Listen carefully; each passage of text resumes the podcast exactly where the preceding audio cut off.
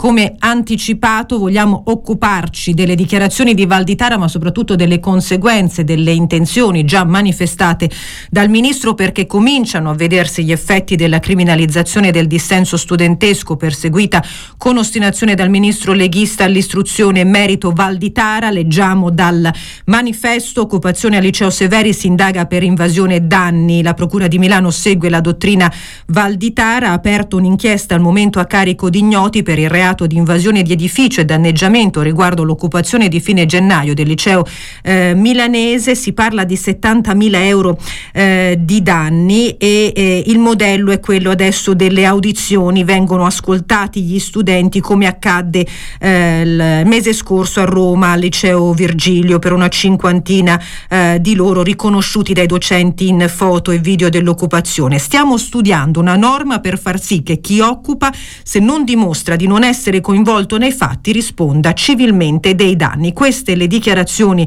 del eh, ministro, che di fatto manifestano una volontà di andare a ricercare non una presunzione di innocenza ma una presunzione di colpevolezza, ma noi ne vogliamo parlare, vogliamo aprire questo spazio con l'avvocata Isetta Barsanti Mauceri, che salutiamo. Buongiorno.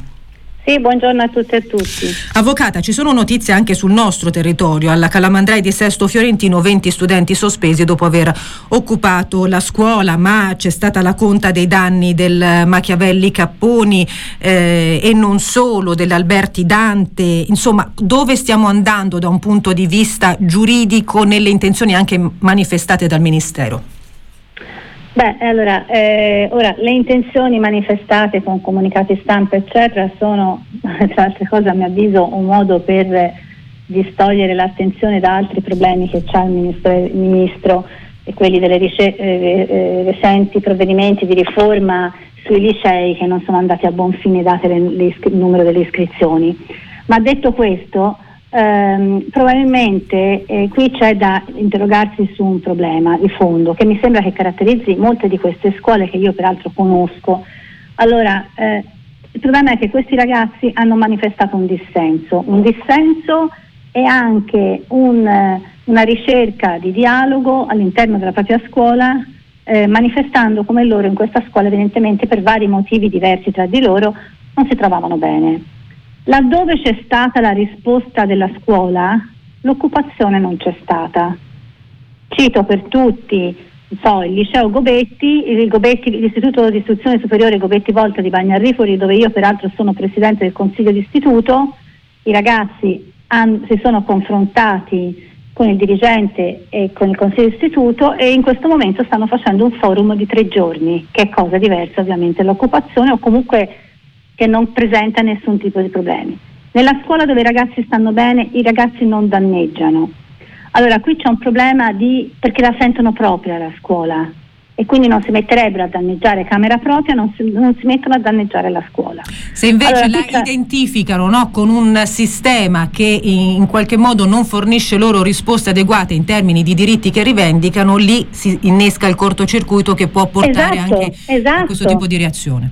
E certamente è così, e la risposta del ministro non fa che testimoniare come tutto sia molto distante da loro, perché questa risposta è di tipo repressivo, al di là della violazione poi di, di alcuni principi cardine del nostro ordinamento, ma eh, va in questo senso, cioè no, la scuola non li ha ascoltati prima e lo Stato non li ascolta adesso.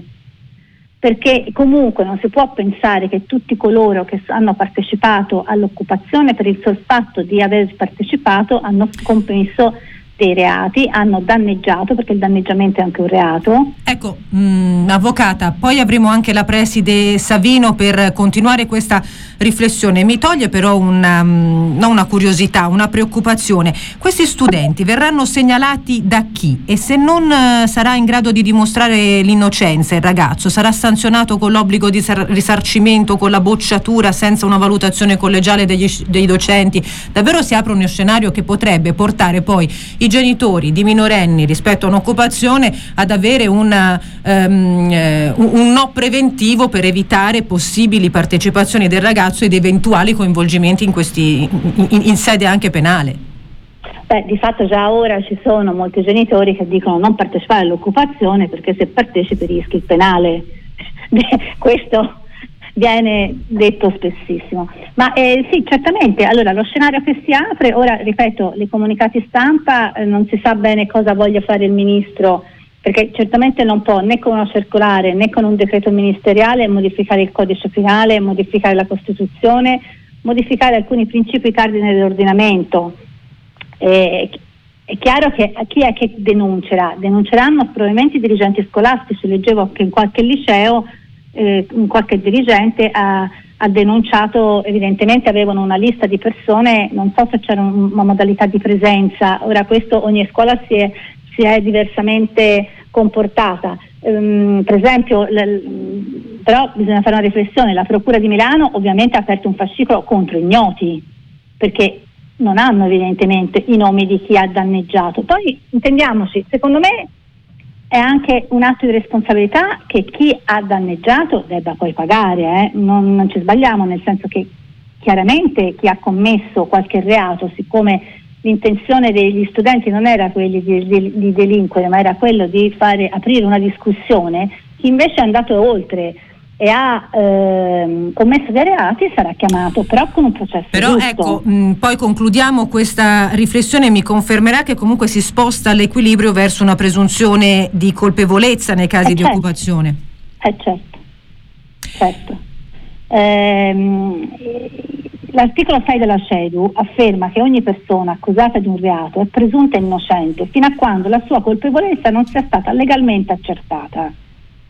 Allora, se la colpevolezza di Tizio sarà legalmente accertata, eh, il Tizio ne risponderà nelle sedi opportune, ma deve essere stata legalmente accertata. No, che il ministro fa una sorta di responsabilità oggettiva per il solo fatto che una l'occupazione è stata l'occupazione, o addirittura se non è in condizione di eh, sapere chi è, ha partecipato all'occupazione, manda una lista, come è successo in qualche liceo, tra, tipo inventario di tutti i beni che sono stati eventualmente danneggiati, chiedendo a tutti di partecipare alla, alla spesa. Non funziona così. Eh, avvocata mh, Mauceri, eh, Barsanti, Barsanti Mauceri, è stata veramente chiara e anche mh, preoccupante, perché insomma stiamo condividendo uno scenario che non è chiaro e che a maggior ragione preoccupa proprio per questa assenza di chiarezza, ma una mossa politica sicuramente senza precedenti rispetto al, eh, alla presa di iniziativa e al, e al dissenso. Io la ringrazio per questo focus e poi ci riaggiorneremo naturalmente. Buona giornata e buon lavoro. A voi buona giornata, buona giornata. E saluto la preside del liceo scientifico Leonardo Da Vinci di Firenze, Annalisa Savino, buongiorno. Buongiorno, buongiorno a tutti e a tutti. Allora, una riflessione anche con lei, ehm, dirigente, soprattutto sulla messa in primo piano della punizione a discapito dell'educazione. È un messaggio che non, non dovrebbe arrivare all'interno del contesto scolastico? Ora, eh, sì, non dovrebbe arrivare, nel senso che non dovrebbe essere il primo eh, messaggio da dare, perché la scuola è un luogo educativo, innanzitutto non si va ad occupare un luogo, un ufficio qualunque, ma una scuola, e quindi quando si è in una scuola si deve guardare a tutto ciò che accade cercando un messaggio che magari non si avverte, che è latente, è nascosto, non è chiaro, non è accettabile, almeno immediatamente, e lavorare sul terreno educativo, cioè eh, anche chiedersi, senza fare sempre il mea culpa, no? rispetto alle situazioni, però chiedersi magari se la nostra, rispetto alle occupazioni, la nostra azione educativa sulla partecipazione è efficace. Facciamo tantissime ore di educazione civica, no? Forse bisognerebbe lavorare in maniera diversa sulla competenza della partecipazione, cioè sui modi, sulle sedi che ci sono per partecipare, per, far, per, per dare la propria voce sulle questioni della scuola, del mondo, e, e credo che, cioè, io non lo so, però mi interrogo su quello che magari la scuola fa o che fa magari potrebbe fare meglio, ecco. Poi questo fenomeno oggi lo inquadrerei anche nel nostro tempo. Eh, è chiaro che va sempre fatta una distinzione in base al contesto, eh, perché le occupazioni sono diverse, vanno considerate nella loro durata, nella loro entità e nei danni, le conseguenze sono sempre diverse, quindi forse il principio di uniformità non, non è mh, non, non può valere, come non vale più delle volte nell'educazione. Ecco, preside Savino, poi continuiamo la riflessione. Ci è arrivato un messaggio sonoro da una madre di uno studente, sentiamolo, poi lo commentiamo. Sono una mamma del liceo Rodolico, volevo aggiungere un elemento, e cioè che molto spesso accade che durante le occupazioni siano i ragazzi esterni alla scuola, magari i ragazzi che non vanno a scuola, ad entrare durante le, le notti dell'occupazione e a, e a fare, e a fare danni. Quindi il, come dire, questo rende ancora più complessa, credo, la lettura di quello che accade attorno alla scuola ad opera di chi magari in età scolare o poco più, più grande, ecco, del, rispetto all'obbligo didattico, ha abbandonato prematuramente la scuola. È un'ulteriore riflessione, un ulteriore contributo, certo, un ulteriore problema in uno scenario difficile da tenere in equilibrio. Certo, e, e appunto testimonia il fatto che le cose sono complesse, sono diverse. Dicevo un'ultima cosa, cioè mh, volevo dire che oggi, eh, in tempi in cui anche tirar fuori quelle che sono le angosce, eh, non è semplice.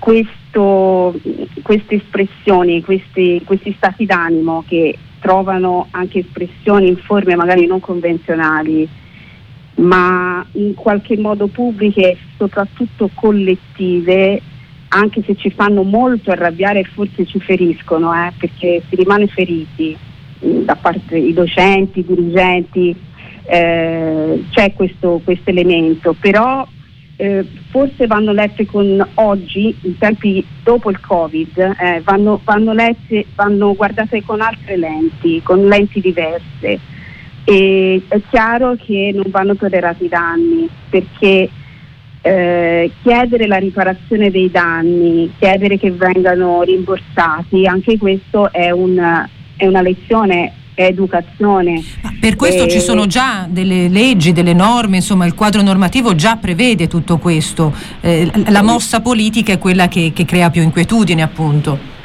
Sì, certamente, ora c'è stata questa spinta nel senso, in senso politico, ora legislativo, credo sia anche molto difficile realizzare quello che eh, annuncia il ministro, eh, però ecco la, l'approccio da, da, da, da,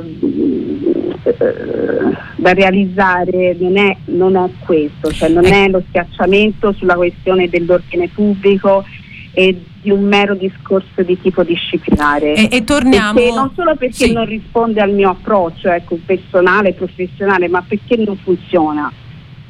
Esatto, eh, preside, ci sta arrivando un messaggio. Buongiorno, e se fossero gli studenti a denunciare lo Stato per aver danneggiato l'istituzione scolastica per non assolvere anno dopo anno ai fondi eh, dovuti? Gli studenti protestano per un motivo e motivi ben precisi, qui c'è l'intenzione di reprimere a prescindere. Ilaria, una mamma, ci scrive. Ma io vorrei tornare con lei eh, al discorso del, che facevamo con l'avvocata eh, Barsanti Mauceri, del contesto scolastico come bene comune, bene pubblico, bene che deve essere curato, no? A trecentosessanta gradi, con il coinvolgimento di, su, di tutti i soggetti, ed è anche un po' questo il senso, ne approfittiamo in conclusione di intervista, dei cento anni di storia del suo liceo, lo scientifico Leonardo Da Vinci, che porterà ad un momento di condivisione proprio venerdì, domani, alla Compagnia, un'intera giornata di testimonianze e di memoria che non ha solo un valore celebrativo commemorativo, proprio nel, nel discorso che facevamo, nelle riflessioni che condividevamo. Certo, eh, domani ci sarà uno degli appuntamenti del nostro programma del centenario, che è dedicato alla storia, alla storia del liceo, del nostro liceo, ma anche alla storia del liceo scientifico italiano, che nasce nel ventitré. E quindi ci sarà una mattina dedicata a, alla restituzione proprio di uno studio eh, svolto come ricerca d'archivio e coordinato in collaborazione con l'Università di Firenze. Invece pomeriggio avremo delle testimonianze d'eccezione, un docufilm realizzato da una ex studentessa sul nostro liceo, intitolato Un secolo di futuro, e mh, delle testimonianze sul mural, eh, sul, sì, scusi, sul, sul mosaico di Farulli, che è stato realizzato nel millenovecentosessantasei, tenuta dall'architetto eh, Gianni Biagi, anche lui ex studente, E poi la testimonianza di ehm, il racconto di quattro donne maestre, professoresse, che hanno testimoniato un, un alto livello di insegnamento nelle discipline STEM, perché la storia eh, del liceo scientifico è anche una storia di parità di genere, cioè di ricerca e di evoluzione in questo senso. E il numero crescente delle studentesse che poi si iscrivono al liceo, sono iscritte a partire soprattutto dagli anni cinquanta al liceo scientifico, eh, lo ha testimoniato. Quindi è, una, è, la, è la storia di una scuola che ha contribuito al su, superamento, ora questo ancora non l'abbiamo raggiunto, però eh, ha dato un forte contributo verso, verso la parità di genere. E ci saranno anche tante altre iniziative, come ci sono state. Ora, prima oh, con l'Apsus ho parlato di mural, e invece sì, mi riferivo sì. al mosaico di Farulli, ma sulla nostra facciata da qualche mese, proprio in occasione del centenario, è stato realizzato un, uh, un mural da Francesco Cosoletti, e che è intitolato Pianta.